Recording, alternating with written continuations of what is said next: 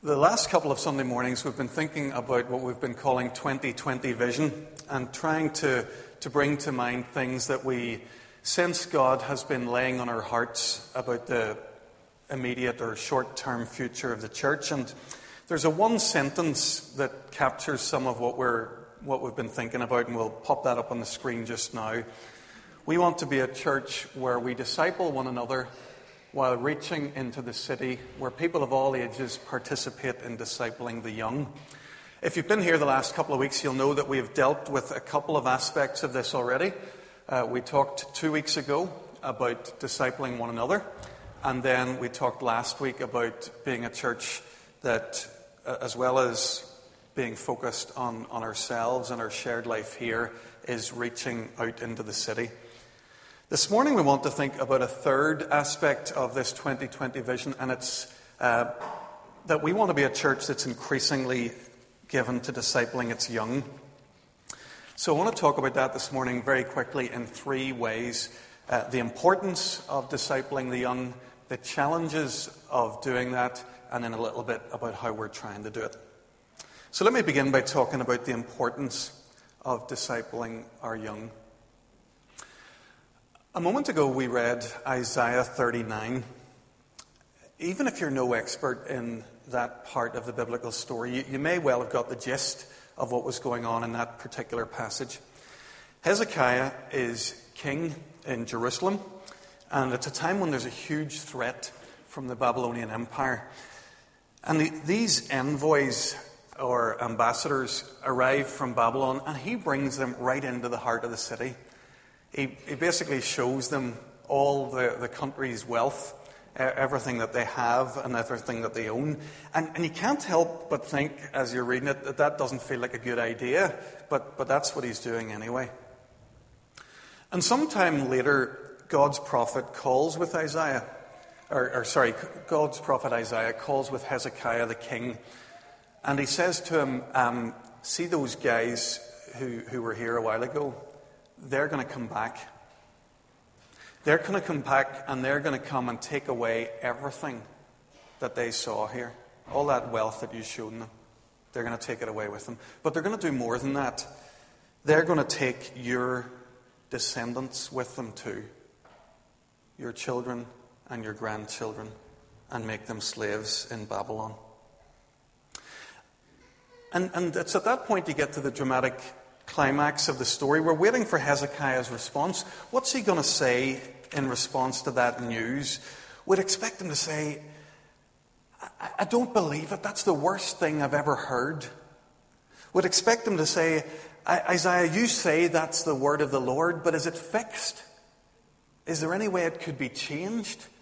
If we repent and, uh, and tell God we're sorry, is there any way this can be reversed? Is there anything can be done, or is it too late? But that's not what Hezekiah says.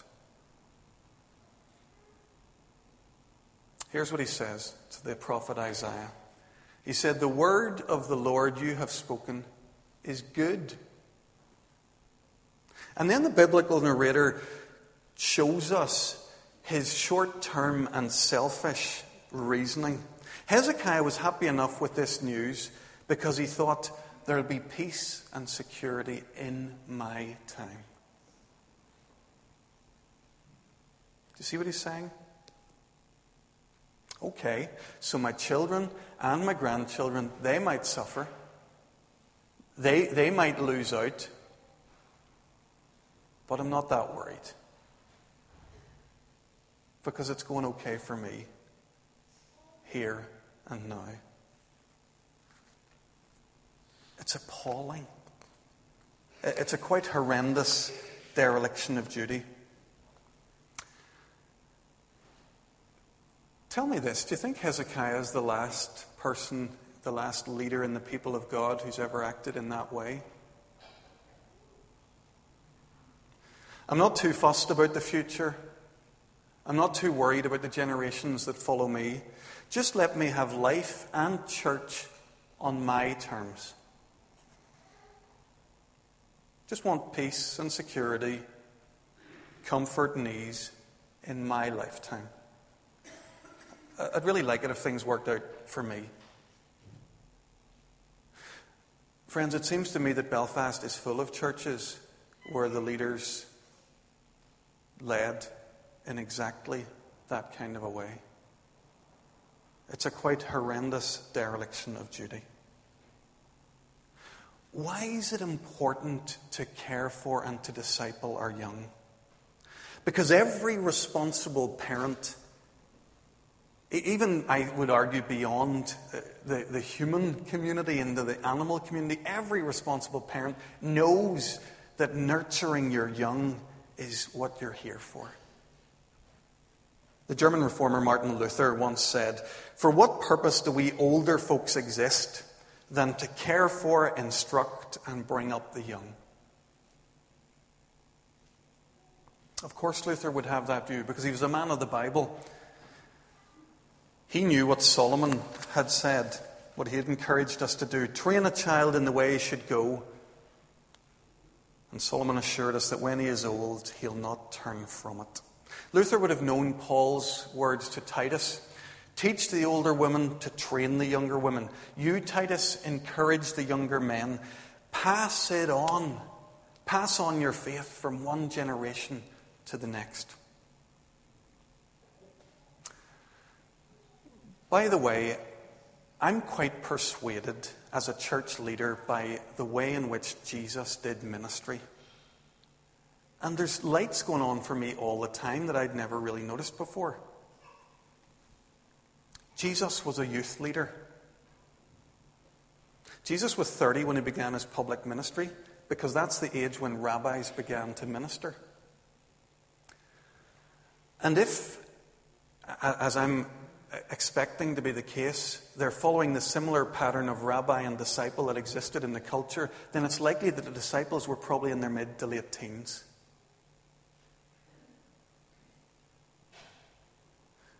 Jesus whenever he had three years of public ministry to engage in, when he had a choice of how to, how to act most strategically and how to best leave us a model for the church, did this. He discipled the young. That's the work he chose to do. So, discipling the young, it's our greatest privilege, our greatest responsibility. I think that would be true in, any church for the reasons I've explained. It's, it's just the, the human and biblical mandate for adult life. But I think it's particularly important for a church like this. And I'll bring you back to our age profile, which I seem to end up showing here every couple of years for different, slightly different reasons. The figures are too small for you to read from your seat, but you'll see the shape of the curve. Each of the columns on the graph represents a five year age band in the congregation. And the height indicates how many members we have in that band. So if you start on the left hand side, the first five columns tell us that we have 50, 60 under fives. Then we have 45, sorry, 48 members who are between 5 and 10, 29 who are between 10 and 14, uh, and so on. There have been times when I've taken you right across that graph, but we're not doing that today. We're just staying to the left hand side of it. So I want you to notice the, the left hand five columns. You'll notice a dip uh, in the fifth column across. It's the lowest part almost of our age profile, and it's in the 20 to 20 age group. So we don't have a lot of people who are um, either at university or in the first few years of work um, it, it generally is a little bit later that we begin to meet people. But I want you now to move left with me from that low dip. So you'll notice that we have 29 older teens and 29 younger teens. And then it begins to really take off with 48 uh, kids between 5 and 10 and 60 wee ones. That 60 is never up to date for reasons that you know if you're here and you hear us announcing births almost every week. Folks, you don't need to be a genius with statistics to see what's going on here. There's a wave, a, a tsunami of children and young people growing through the life of our congregation. When I came here, we had less than a dozen kids in the Sunday club, and I think we've round about a hundred by now. We're birthing youth ministries every year or two as we have to readjust, always asking the question what do we need to be doing? What needs to change? What do we do next? We're a church that simply must prioritize the discipling of children and young people. Talked about the importance of that. Secondly, the challenge of discipling the young.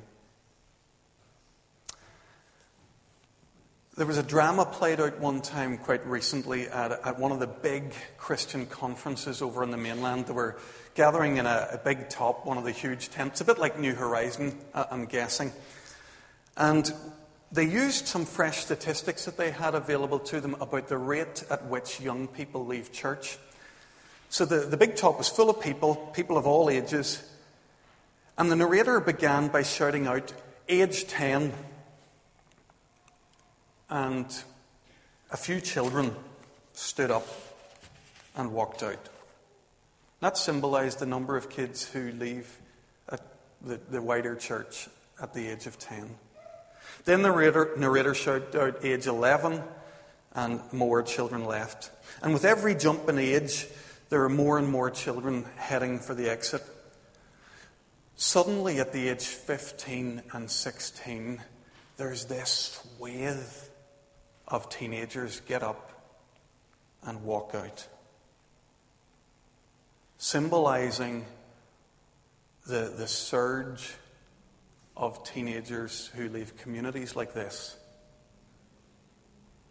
and the faith of their childhood. It was a very sobering moment for the people in that tent, and it's even a sobering moment for us as we reflect on, on that reality. Last year, I met with the young people in our Bible class, and this was one of the things I shared with them. I told them about this drama. And here's what I said to a bunch of our guys who were mostly 14 years old. I said to them, unless Kirkpatrick Memorial is somehow incredibly different than most of the churches we see around us, then two thirds of you aren't going to be here in four years' time.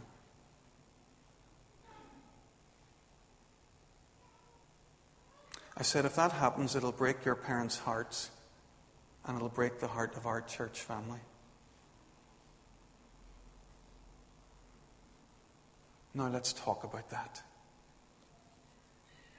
And that's what we did. We spent the morning talking about this kind of thing.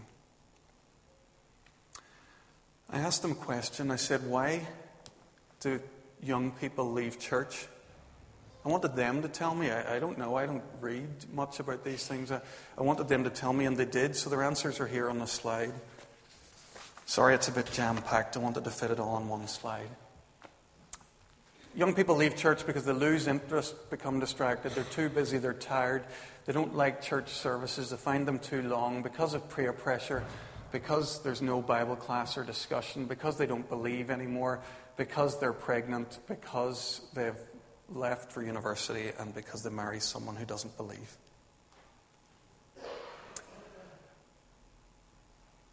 Quite a, a mixture, as you can see. I put in brackets the number of times that different ideas recurred in their thinking and, and put them in, in that order.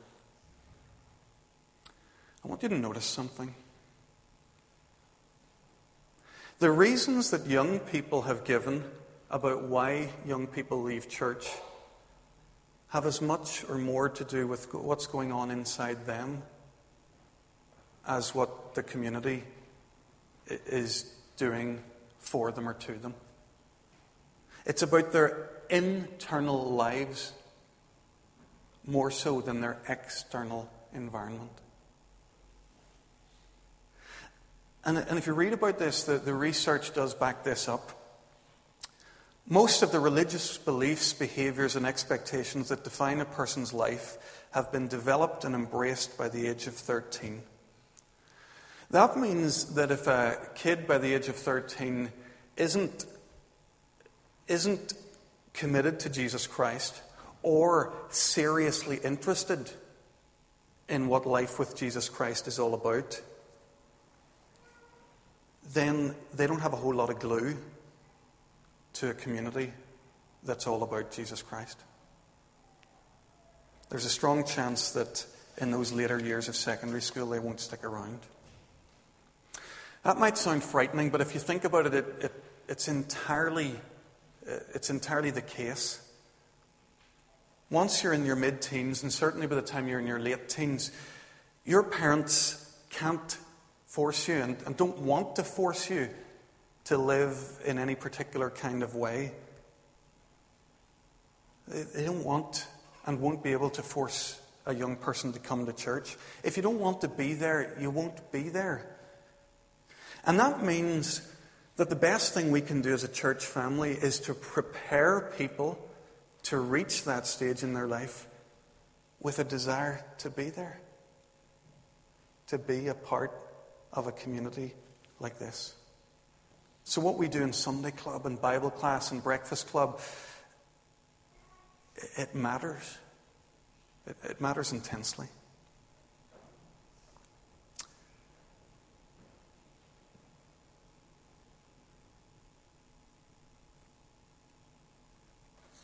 That means, as a parent, my deepest hope for my kids is they can learn to internalize everything that's presented to them externally in this community.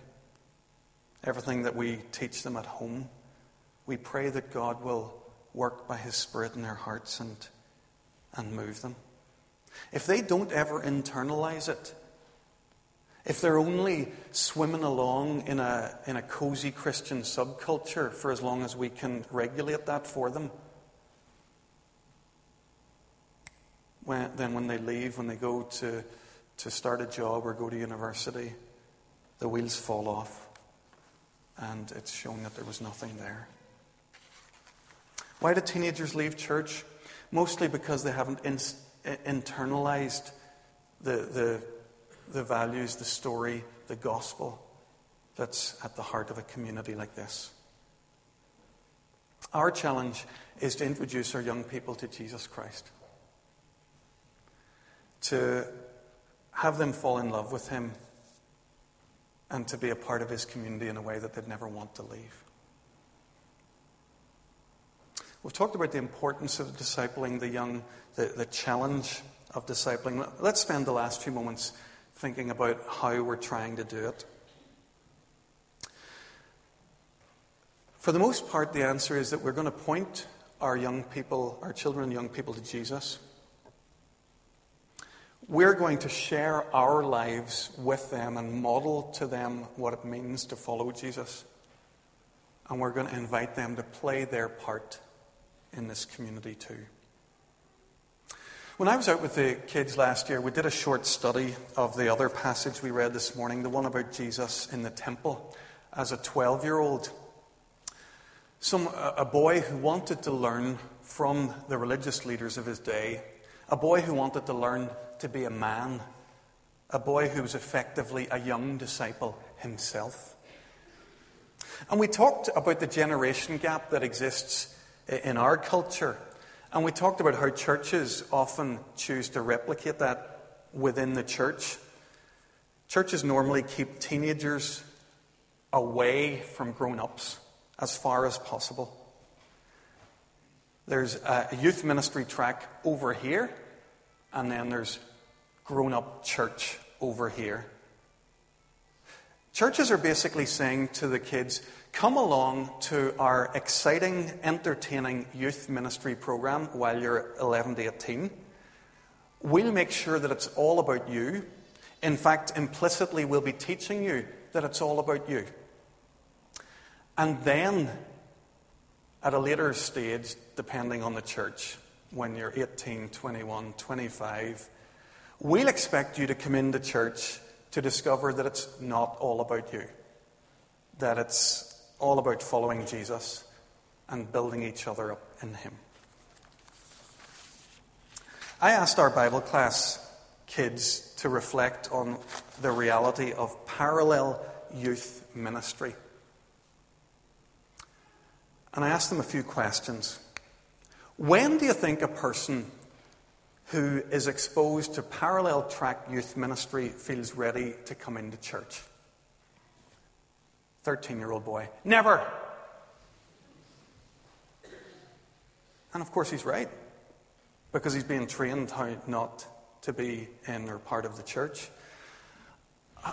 I asked him another question How does that approach help prepare you for the time when you want to be finally a part of the church family? It doesn't, they all agreed.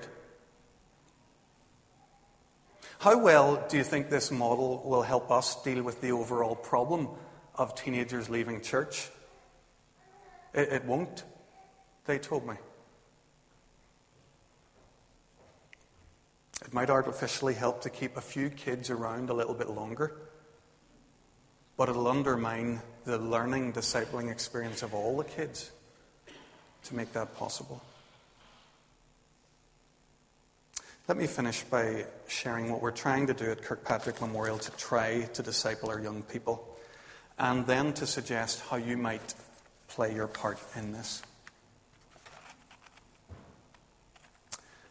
Our youngest children in creche and tots spend time together in the company of their parents in a community of people who are praying for them, caring for them, and teaching them gently about Jesus.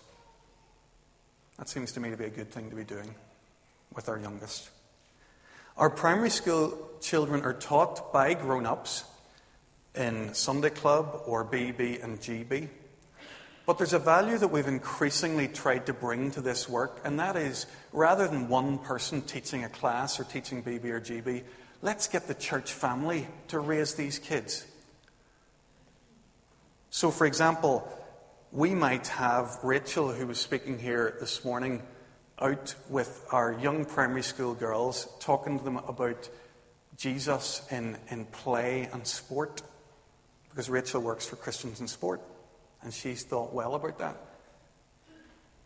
Or we might have in the Boys Brigade Michael Montgomery, who is the hero of all our primary school boys because he's an airline pilot, coming in to talk about what it means to follow Jesus while you're flying a plane.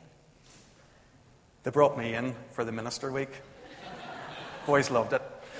Um, but we're doing that. We're bringing we're bringing the family in and we're saying, you're not just going to be brought up by the one person who happened to get the job of Sunday school teacher for you this year. We're all in this together. By the time our kids go into lower secondary school, they enter into what we call Bible class and YF. And we've really, this is where this value of engaging with the adult church really starts to kick in in earnestness. In earnest would, would have done. Um, so we go out and we have a thing called a step up program with them where we teach them uh, about what, what it might be like in a few years' time to step up into the church community. They do things like field trips to church. You've probably seen that, where they come into church on a Sunday and then I go out the next week and they tell me how boring it was. That's how it works. And then we have a conversation about that.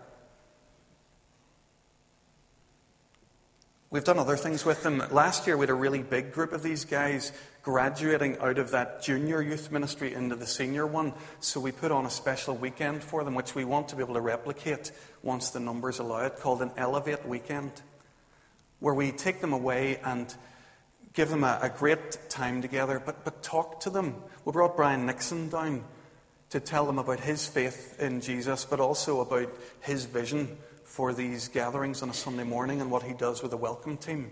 It's no mistake, as far as I can see, that some of our teenagers wanted to help with the welcome team because they've encountered Brian and they've heard of his heart for these things.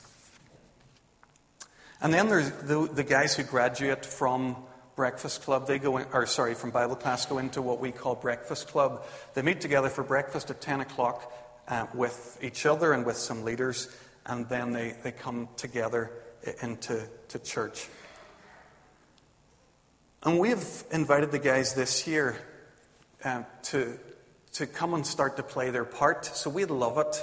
If you're the parent of one of our fourth form and above, and they haven't yet told you or asked you, whether they can be part of the, the Holiday Bible Club team, make sure they do. We want them as a group to be learning how to teach younger than them uh, about Jesus. Uh, we're hoping to have a mentoring scheme. We already do have, but we're hoping to grow a mentoring scheme where every teenager in the congregation who wishes could have an uh, adult accompanying them. The truth is, we recognize that this is one of our biggest challenges here in Kirkpatrick Memorial, and that's why we had a, a youth and children's work consultation last year, and why we're trying to, to act on it uh, this year and into the future. By the way, if you have any ideas about how we can better disciple our children and young people, come and speak to me. We're all ears. That's what we want to learn how to do. We want to do that uh, as well as we possibly can. So that's what we're trying to do. How can you play your part? Um, three, three suggestions. Firstly, welcome our children and young people. See on a Sunday morning, if there's a kid standing in front of you in the aisle and you're trying to get by, tap them on the shoulder and say, Hi, it's great to see you. Let them know that we think they're great, that we love having them here, that they're a crucial part of our family. That's it. Welcome them. Think about your life together gatherings. If you have children in your families that meet together, and if you have teenagers in them, take a half hour sometime in discipleship group to talk about how are you going to bless the teenagers in your group. When families bump into each other and share life together, what role could we give the teenagers? What Let's start, to, let's start to make the connections. Let's make this a community that they don't ever want to leave. So we welcome them. We encourage them to follow Jesus. I'm not going to say much about that. It's, it's simply what we promise every time we baptize a young one that we're going to point them to Jesus as a church family. Let's do it because that's what we're promising to do. And thirdly, encourage them to play your part. I hope, by the way, that you love it when the kids are doing something here among us. When you're coming through the door and it's one of the teenagers who welcomes you, I hope you love that. They might look like they've just fallen out of bed. They might try to shake your hand with both hands in their pockets. I don't care. Just love it that they're, that they're getting in. To, and, and when they serve tea or coffee, I, I don't know what it tastes like, but, but drink it and smile and say thank you and bless them. Because there, a thing happened here just a few weeks ago that really put this all into perspective for me. I was preaching at or leading in an evening service, can't quite remember, and I turned round, I think at the start of the last hymn, and I noticed that we had an eight year old playing the drums. Now, the interesting part of that story is that I didn't notice until the last hymn. That's how good he was. Do you remember what Fergie used to say? If you're good enough, you're old enough. Nobody who has a gift and a willingness and wants to use it here is ever too young to exercise their ministry here in our church family. Encourage them to be a part of things. I want to close uh, with a word to the parents of our teenagers. I have a son who'll be 11 soon, so I'm starting to see this all a little bit closer. Our teenage sons and daughters will push the boundaries with us. I understand that that's normal. I'm, I'm no expert. I think that's what they're supposed to do. If they're not, go and have a wee word with them. See if you can. They, they push boundaries. They're trying to find. They're trying to find their way from childhood to adulthood. And they need to bump into a few adults along the way to work that out. There'll be moments along the way where one of the places where you bump into them is about church. And they'll tell you that church is rubbish and that they don't want to come. And that's normal too. Do you understand how normal that is?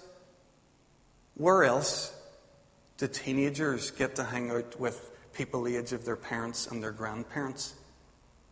Who's talking that up in school on a Monday morning? Nobody. This, is, this all needs a bit of thought and work. Could I make three suggestions? First of all, don't talk church down in front of your kids or agree with them if they want to. I hesitated to put that up there this morning in case you thought I was being defensive. I'm not. I want you to believe me about that. I don't feel defensive about that. But I want us to learn to disciple our children well. And talking down church in their presence will not help us to do that. Church isn't rubbish. You don't believe that it is in your heart of hearts. Somewhere below the frustrations of the moment, you know that there's something good and worthwhile here. That's why you came. That's why you're still here. And that's why you tolerate stuff that you find difficult. So don't talk church down in front of your kids. Talk church up with your kids. There's something good here at the heart of this, something important. But your teenage son or daughter might need a bit of time to, to begin to recognize, even gently, what those good things are. When the opportunity arises, tell them about what Bible teaching at its best has done for you. Tell them about how your mental furniture is different because God's Word has been shared with you. Share with them about times when worshipping together has been an encouragement to you. Talk to them about times when people in the church family have walked beside you and carried you through some of the hardest times in your life. Talk church up with them. Make something up if you have to. I'm joking. I hope, I hope you can find something. My third, my third suggestion, those sound probably quite hard, what I've just said. This one's far harder. Trust God with your kids. This is where the rubber hits the road.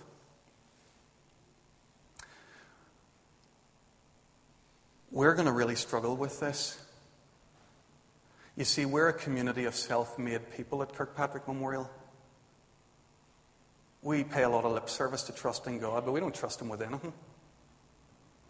We get ourselves educated, get our careers, bring in the income, and build it up from the ground up, our own lives. And that's why this stuff stresses us so much. Because you have to trust God with your kids. You can't organize this or manage it or run it. Folks, we've got to take a different view, I think.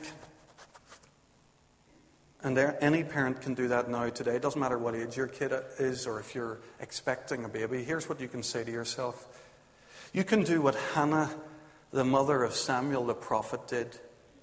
She prayed for years to have that son, and when God gave her the son, what's the first thing she does? She goes to the temple and she says, Lord, he's yours. Here, have my son. You gave him to me. He belongs to you. Only you can do anything with him. That's what we have to do. Stop trying to run their world for them. Stop trying to give them perfect church to blackmail them into staying with us. Just follow Jesus. Invite them to be part of it. Maybe our kids won't stay in the church. Maybe we won't be able to persuade them. But here's the thing even if they do leave, we don't need to give up hope. You see, I know a story. A story about a kid who decided he didn't want to be at home anymore and who left. who went to a far off place, a very different kind of place than the home that he grew up in. And then the word says, one day he came to his senses. He remembered how good home was. And he remembered how much his father loved him. And there was nothing, nothing that would stop him but go home.